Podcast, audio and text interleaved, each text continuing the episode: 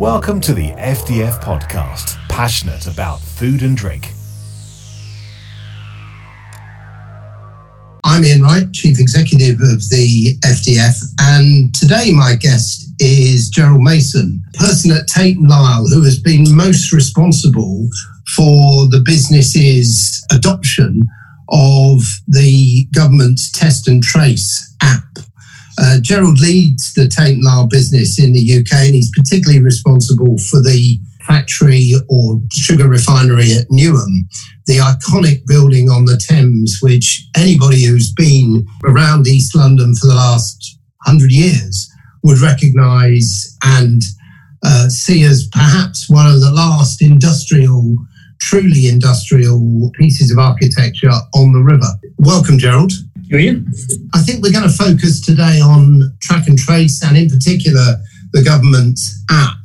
But before we do, tell us a bit about Tate and Lyle and what the factory at Newham or the facility at Newham does. Yeah, no problem. So uh, we've actually got two factories in Newham. Um, we've got the one everybody knows and loves, the, the sugar refinery that's been there for 140 years. Um, it's a very big site. It's spread across about 50 acres, and we bring in raw, raw cane sugar from around the world uh, by ship, and we process it into about 650 different types of sugars and syrups. Uh, in terms of what it's like to work in it, parts of it are, are, are like I could best describe probably as a sort of chemical refinery. You know, they're vast open spaces with very few people working in it. So from that perspective, they're relatively low uh, COVID risk areas all the way through to the sugar packing lines, which I suspect are quite familiar to, to most people in the food and drink sector. You know, automated packing lines with dozens and dozens of people working in them who, you know, share changing rooms, share smoking shelters, all those sort of stuff. And then just down the road, we've got uh, the Golden Syrup Factory, the Lyle's Golden Syrup Factory, where we've got about 100 people on a, on a much smaller site. So it was on those two sites in Newham that we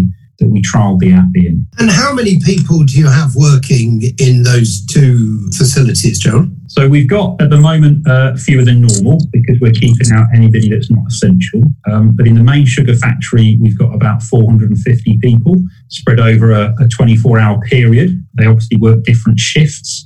So at the peak, um, which is around midday, we've got somewhere between 250 and 300 people on site at any point in time. And then at the smaller factory, uh, which is only about three acres in size, by the way, we've got about 90 people who are mostly in at the same time. So it's a much more sort of traditional food and drink factory, I'd say. Yeah. As I understand it, the government chose Newham for uh, a trial of this app because it's a very mixed community, a very inner city community, and it has a number of challenges which the app would have to be able to overcome in order to be adopted widely by the population. Um, tell us a bit about your workforce. Do they all live in Newham or do they live in East London? And what sort of people are they? So, about a quarter of our workforce live in Newham. Um, the majority of the rest of them, um, you know, live in other East London boroughs uh, out into Essex, uh, commuting in from those areas, some across the river in um, you know Greenwich, Woolwich, Kent area. Uh, they're they're very loyal. Um, you know the average length of service in the in the factories is over 20 years. They're quite skilled.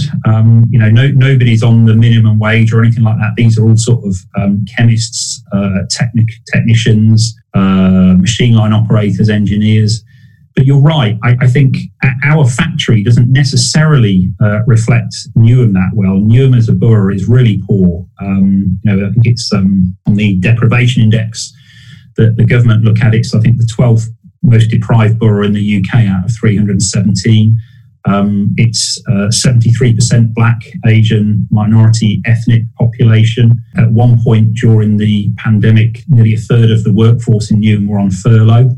Um, we had the unedifying record of having the constituency, West Ham, in which our factories are based, was the government parliamentary constituency with the most single people on furlough. And there's lots of multi generational households with, uh, you know, people with quite difficult health uh, situations in. So I, I think people often think of London as a very wealthy place where COVID didn't really impact, but you know, Newham isn't wealthy. It's quite the opposite. And actually, from a COVID perspective, in, in March and April, it was the worst hit borough in, in the whole of the UK. So I think that's why they were looking to trial it in Newham because there's so many challenges. And if you could get it right in Newham, you could be pretty much guaranteed you could get it right anywhere. Yeah.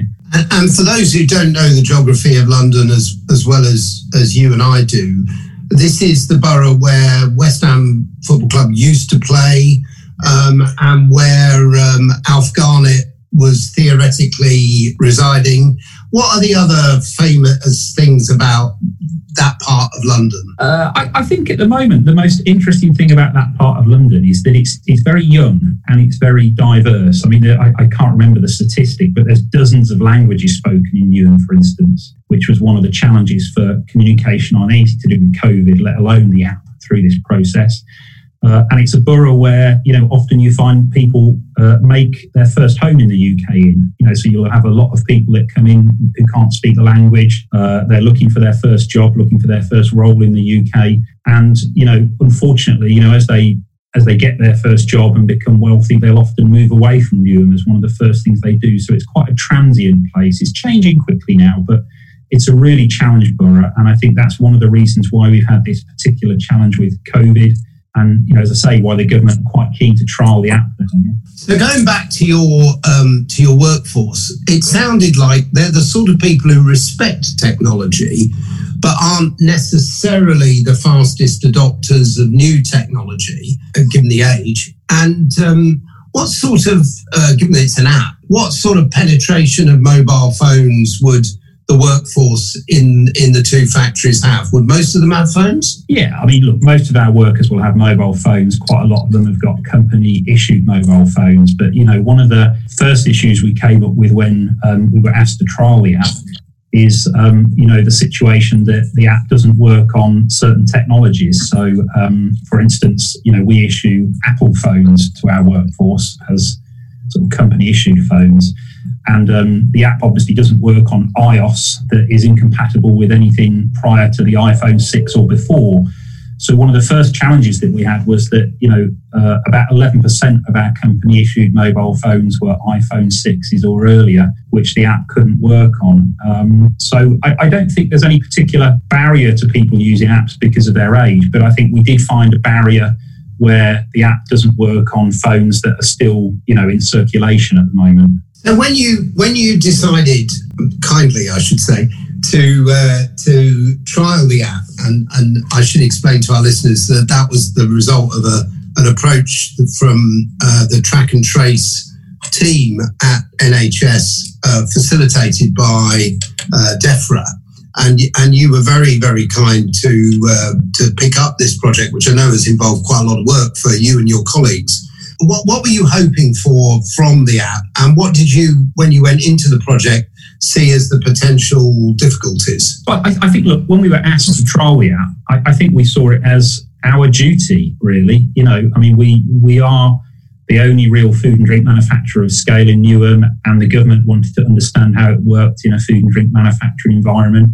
And um, we wanted to help, you know, anything that we could do to, you know, try and slow down this miserable virus, I think we want to do. So that that was the reason why. Um, what what did we discuss when we looked at it? I, I think, like most food and drink businesses, our, our first thought was, you know, what are the risks to our production of the app? You know, at the factory in East London, we produce something like you know fifty percent of the sugar on UK retailers' shelves. So it, it, the factory itself is a is a piece of the country's you know food uh, critical food infrastructure. So what we didn't want was for the app to somehow close our factory down by pinging everybody um, as a as a contact. But when we got thinking about it, it, it didn't take us long to realise that that was was quite a, a sort of negative way to look at it. I think all the way through the virus, we've decided that if we make sure our workforce are safe, then everything else will be fine.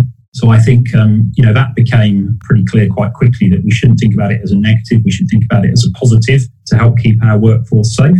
I think we thought about it and decided that actually this could be a positive tool for helping us trace in colleagues in the event of a, of a positive test. We've only had two positive tests, thank goodness, in our workforce through all of this dreadful virus. But in both cases, it's been a it's been a bit of a dark art, a, a sort of unscientific process to try and ask people who they remember standing too close to for how long. And anything that helps us speed that process up and be more accurate should actually be a, a positive to us. And then finally, you know, the other thing we all have to remember is that it's not really our choice whether our workers uh, decide to use this app. You know, we can't compel them to remove the app from their phone when they work across across our factory's boundaries. So, you know, if people are going to use it, we should get on board and make sure that it's used in a, a positive and safe way in the workplace rather than something that um, people see as a threat. So those, those, were the sort of deliberations we went through. But I, I just one final thing, Ian. I would say that is probably the most important part of what I'm going to say today. That that when you sit down and look at this as a food and drink manufacturer, it's a binary choice at the beginning. Either you support it or you um, rail against it. And I think um, railing against it, when you think about it and the issues that I've just outlined, is a pretty pointless exercise. Yeah.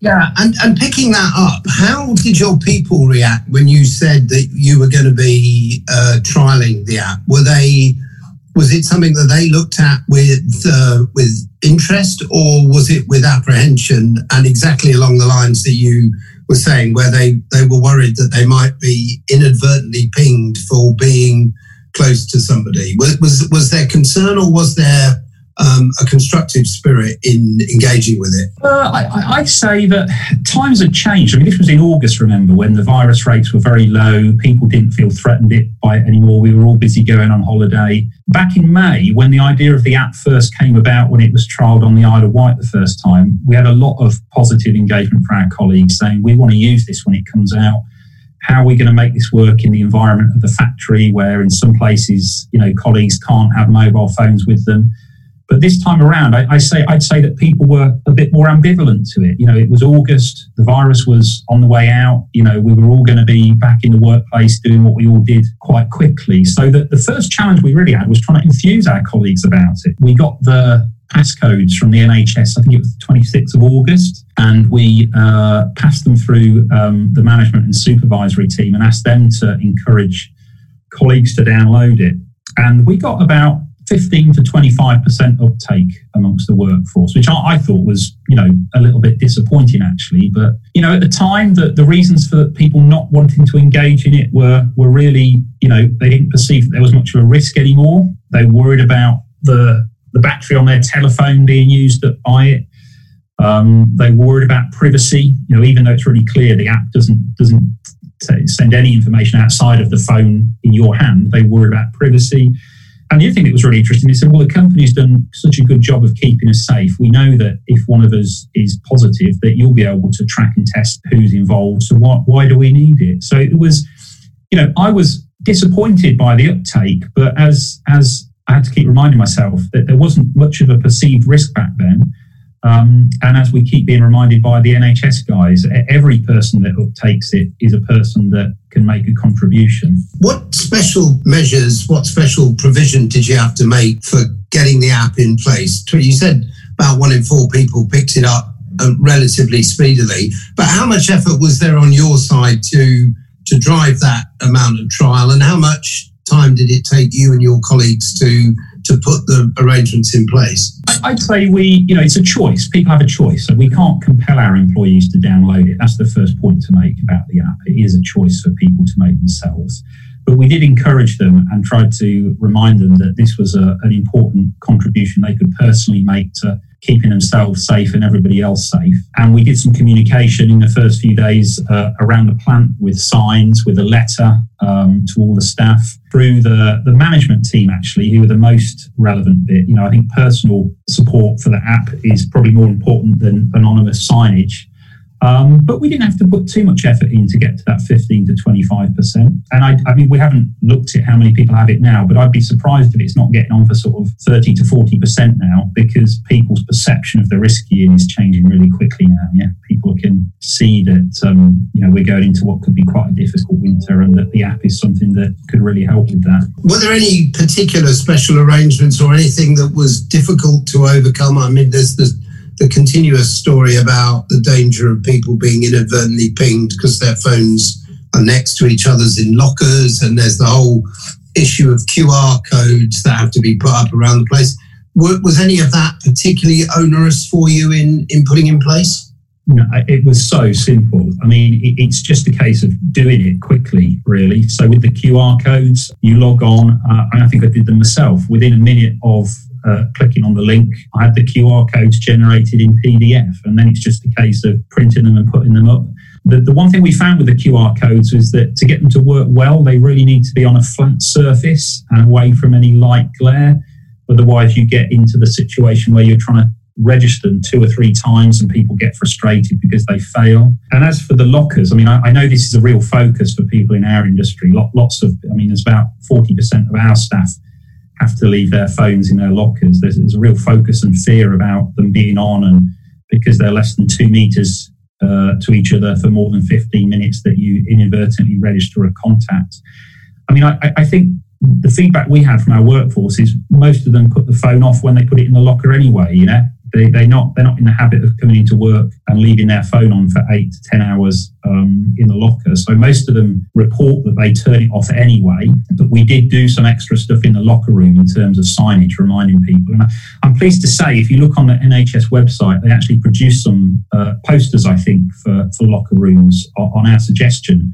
Um, you know, we made the point that anything that you know is official, you know, has the NHS logo on it and is clearly a message from the government is more powerful than homemade signs that we can make. So, you know, you should be able to find those on the NHS track and trace website as well for you to put in the lockers. But we, we look, we'll never know because we never had a positive case whilst we were using the app to date. So we'll never know how many false positives we get. But I, I, I think that we got over quite quickly that being a reason not to encourage use of the app. Did you feel that the support you got from NHS and DEFRA and others was sufficient? Um, and in that context, were you able to make recommendations to them about the way, given that you were trialing it, about the way in which they might slightly change what they were doing in order to make it more effective? Yeah, I, I, think, you know, we were really proud to be able to help the NHS guys working on the app. I mean, irrespective of all this stuff you read in the media, uh, there's a lot of hardworking people in that track and trace team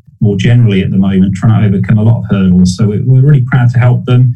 They were really helpful to us when we were looking for QR codes for our workforce. I think in terms of what we were able to contribute, I think we were able to contribute a real clear view that actually the app does work. It, you know, people can download it. It does work in the workplace. Um, there's nothing to be scared of. Uh, there were a few tweaks around the QR codes and the signage that they took on board from us. But I think the main message we were able to give back to both the NHS and DEFRA is that you know, it works. You know, there's nothing to be afraid of. Um, you know, I, I know there's a, a, sort of healthy paranoia about it in a factory environment, but I think, you know, the flip side of it is that in our factory environment, it's worked really well. And actually, you know, if if it is pinging people, you want to know about it. You want to know if somebody has been too close to somebody that's tested positive. So it's a it's a positive, yeah. Yeah, and uh, of course, it, although it might be unwelcome news, it's important news.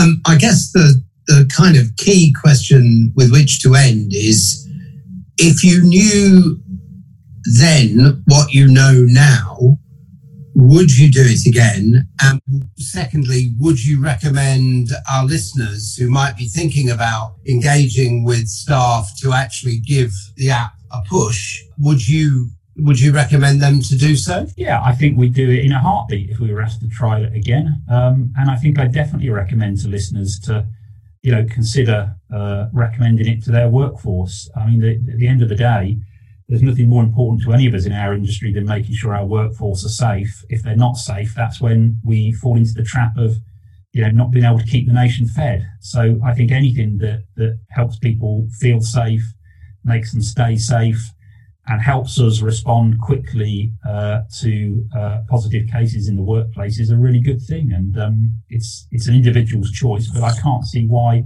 anybody wouldn't want to support its uptake in the workplace. Gerald, thank you very much for, for giving us your time and for explaining how you made the app work in Newham. I know that the people from NHS Test and Trace, and particularly those from DEFRA, were really extremely grateful and, and also learned a lot from the lessons that, that were learned in Newham. Uh, so thank you very much for joining us today. Thank you for listening to this FDF podcast. FDF is the voice of the food and drink industry, supporting our members with the expertise to develop, grow and strengthen their business. To learn more about how we can help your business, contact us at members.inquiries at fdf.org.uk. There's no better time to become an FDF member.